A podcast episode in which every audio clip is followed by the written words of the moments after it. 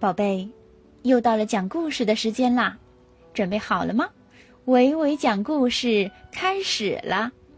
接下来我们要讲的童话故事是《猫和狐狸》。猫准备到外边去学习技术，它在森林里遇到了狐狸，它向狐狸请教说。狐狸哥哥，你好，你是怎样适应自然的呢？狐狸瞧不起猫，轻蔑地说：“你这只傻猫，除了会捉老鼠之外，你还会做什么呢？如果大狗在后面追我，我只会爬到树上躲起来。”猫谦虚地说。狐狸骄傲地说：“哎，傻猫，你真可怜！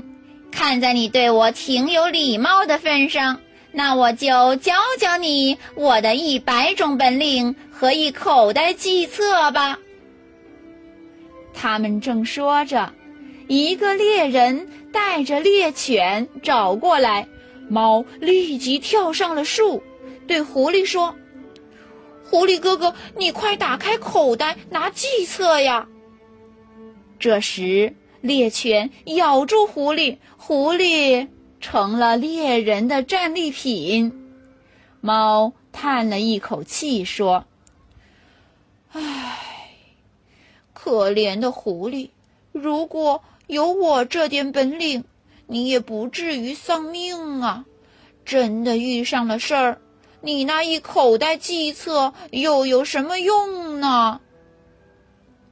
故事讲完了，宝贝，维维老师要问你们一个问题，那就是最后狐狸成了谁的战利品呢？